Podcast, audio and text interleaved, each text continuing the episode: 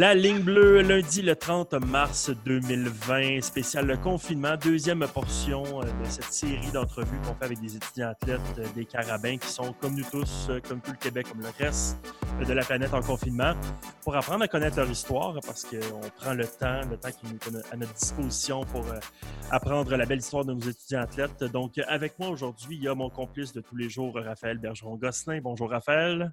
Hello. Et notre invité du jour, Louis-Philippe Savoie, de l'équipe de rugby et athlétisme et jadis cheerleading des Carabins. Euh, Louis-Philippe, bonjour. Salut. Donc, euh, c'est la raison pour laquelle on t'a invité aujourd'hui, parce que tu sembles être euh, probablement l'homme le plus intéressant de toute la grande famille des Carabins, de par cette polyvalence. il y avait la fameuse c'est une compagnie de bière hein, qui avait ça comme l'homme le, plus intéressant sur Terre. Ben, oui, oui, dans Exactement. toi, tu sembles être le gars le plus intéressant euh, de toute la grande famille des carabins parce qu'on a déjà vu des athlètes faire pratiquer deux sports carabins. justement, tu n'es pas le seul transfuge carabin, rugby, athlétisme, mais le cheer en plus. Euh, raconte-moi tout d'abord d'où te vient cette curiosité de pratiquer autant de sports. Je ne sais pas si c'est une curiosité ou c'est plus un. Je suis quelqu'un qui n'est pas capable de, rester, de rester à rien faire. Euh, j'étais en off-season de rugby, j'ai décidé de commencer l'athlétisme parce qu'on me l'a proposé.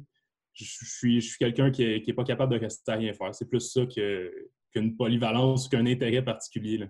Mais il y, a, certainement une curiosité parce qu'il faut le dire, donc, euh, en, athlétisme, pardon, tu te spécialises dans le lancer du poids? Exact. Poids et marteau, les deux. Pour et marteau, OK. Donc, c'est sûr qu'évidemment, euh, un gars, un, colosse comme toi, un gars de bon gabarit quand même, est, prisé, oui, en rugby, en athlétisme, mais aussi en cheer jadis pour euh, tout ce qui est porté et tout. Cette force physique-là doit être recherchée chez tous les entraîneurs. Oui, c'est sûr que ça l'aide. Euh, j'ai un bon background d'entraînement physique, puis j'ai une bonne forme aussi, des, bonnes, des bonnes génétiques. J'ai gagné là-dessus. génial. Ben justement, donc, OK, on va commencer par le commencement. Raconte-nous étant jeune, avant d'arriver à l'Université de Montréal et dans ton la Polytechnique, euh, comment, euh, comment s'est dessiné ce, parcours euh, sportif pour toi? Ben écoute, quand j'étais tout petit, je jouais au soccer comme à peu près tous les gars l'été. Puis l'hiver, ben, comme n'importe quel Québécois, c'est soit le ski, soit le hockey. Moi, je faisais du ski. Donc, j'étais quand même assez actif dans ce temps-là. Rendu au secondaire avec l'éducation physique, on a essayé plusieurs sports. J'aimais bien le volleyball, je jouais encore au soccer beaucoup. Mais je pense que c'est au cégep que j'ai commencé à faire un petit peu plus de, diversité. J'étais à Vanier, euh, au, Collège Vanier. J'étais dans l'équipe de cheerleading et dans l'équipe de volleyball en même temps. Donc, euh, je me gardais occupé déjà là. Puis mon plan à la base, c'était de rentrer carabin volleyball. Puis ça l'a pas donné. Je n'ai pas, euh, pas réussi à faire les, bons contacts, etc. Je suis rentré par hasard comme carabin cheerleading. Donc, pendant les initiations à Polytechnique, ben, il y avait l'équipe de cheer qui était là pour faire la promotion des matchs de foot. Donc, j'étais allé jaser avec eux autres. Je leur ai dit que j'en avais déjà fait. Puis après trois heures environ, j'étais rendu dans l'équipe de cheer. Euh, Juste comme ça, voilà, tu as dans l'équipe de cheer où tu as passé trois saisons. Euh, si je ne me trompe pas, de 2014 à 2017. Euh, évidemment, notre équipe de cheer se positionne toujours parmi euh, les meilleurs, ce ne sont pas la meilleure dans la province, ça dépendant des, des, années. ça a été quoi comme expérience pour toi ces trois années-là avec l'équipe de cheer? C'est une très belle expérience, la grosse esprit d'équipe. Ce qui est intéressant du cheerleading, c'est que tout le monde est pas mal essentiel. Fait qu'il n'y a pas d'excuse de manquer une pratique ou de quoi que ce soit. Ouais. Dans les autres sports, au rugby, si je ne suis pas là, il y a quelqu'un d'autre qui peut jouer à ma place pendant une pratique. Au lancer du poids, si je manque une pratique, ben c'est juste moi que ça l'a fait. Au cheerleading, si je ne suis pas là, ben mon stunt, mon groupe de trois ou quatre personnes ne peut pas autant pratiquer. Les pyramides, etc. Il y a beaucoup de choses qui ne peuvent pas se faire si une personne n'est pas là. Donc, c'est ça qui est, vraiment intéressant du cheerleading. C'est ça que j'apprécie beaucoup. Et donc, à la fin de la saison 2016-2017, tu décides de passer au rugby? Parce que là, c'était la fin de ta carrière de cheer. Comme, comment ça s'est passé, ce, processus-là? Tu as un intérêt pour le rugby, tu as regardé ça à la télé. Comment tu as découvert ça finalement? Bien, ça se passe. Euh, carabin, c'est pas, pas juste durant les pratiques, durant les matchs, etc. il y a beaucoup d'activités euh, para, para carabin où est-ce que tu vois les autres équipes. Je passais beaucoup de temps avec les gars de rugby déjà. J'ai discuté beaucoup avec eux autres. Puis en cheerleading, j'arrivais à une étape où est-ce que, en tant qu'athlète, j'avais plus l'impression que je pouvais m'améliorer encore en restant cheerleading carabin. Dans le fond, en cheerleading, tu as plusieurs différentes, euh, manière de le faire. Souvent, tu as trois personnes en dessous, trois bases en dessous de la voltige, la fille qu'on lance dans les airs. Moi, ce que je fais plus, c'est tout seul en dessous de la voltige. Puis ça, ben, c'est sûr que c'est plus, plus risqué pour d'un point de vue de point, de, manquer des. d'échapper la voltige, dans le fond. Fait que c'est plus. C'est pas quelque chose qu'on veut faire nécessairement en tant que carabin parce que ça peut nous apporter plus de risques. moi, je voulais me diriger un petit peu plus vers là, puis j'en fais encore d'ailleurs, mais euh, carabin, c'était plus, euh, plus le niveau pour moi. Je n'étais plus intéressé à rester, rester là-dedans. Je me suis dit d'un coup de tête que j'allais essayer le rugby à la place. C'est un sport que tu n'avais jamais pratiqué ta vie? Jamais. J'avais joué un petit peu au football au secondaire, mais je me suis dit ça doit ressembler. Je ne sais pas trop à quoi m'attendre. Les gars me disent que j'ai un bon gabarit pour. J'ai pratiqué quelques passes avec eux autres. Je suis capable de, tirer un ballon ovale. exact. C'est ça que je me demandais. Oui.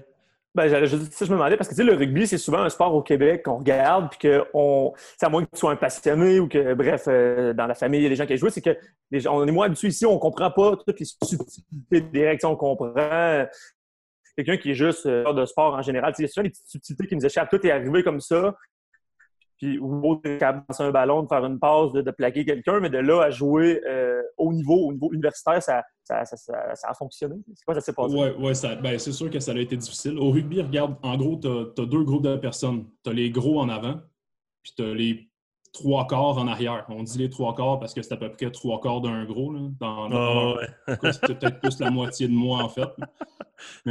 Laurence, euh, notre collègue Laurence, ah. qui est une ancienne carabin rugby, nous avait expliqué ça avec des animaux. Hein, parce que pendant la Coupe du Monde au Japon, il y avait fait un schéma avec des animaux. Là. Fait que euh, je pense que tu étais dans les lions, non? Je ne me trompe pas. En tout cas, bref, oh. gros à la base. un hippopotame. Fait que, dans le fond, les, gros, leur job, c'est de prendre le ballon puis de foncer de tête baissée comme des cons un peu. Fait que ça, c'est pas trop, trop dur à apprendre. Les, règlements, même encore aujourd'hui, il y en a certains qui m'échappent, puis ça fait partie du sport. Il y a des fois, les arbitres font des calls, puis on comprend pas trop, on sait pas ce qui s'est passé. Je pense que c'est un, apprentissage. Ce qui est plus dur, c'est la, vision de jeu, dans le fond. C'est de voir où se placer, parce que contrairement au football, c'est sans arrêt pendant deux fois 40 minutes. Fait que si tu cours comme un con parce que tu ne sais pas où te placer, ben, tu vas finir souffler assez rapidement. Oui, exactement. Il y, a, beaucoup de subtilité. C'est un sport euh, bon, qui a des similitudes, certes, mais vraiment avec euh, ces, techniques très propres euh, qui, qui doivent prendre un temps. C'est sûr, quand tu commences à un niveau universitaire où tu n'es pas parmi des gens qui commencent. Tu n'étais pas dans un cours de débutant, euh, de euh, initiation 101. Tu étais dans, une ligue universitaire quand même.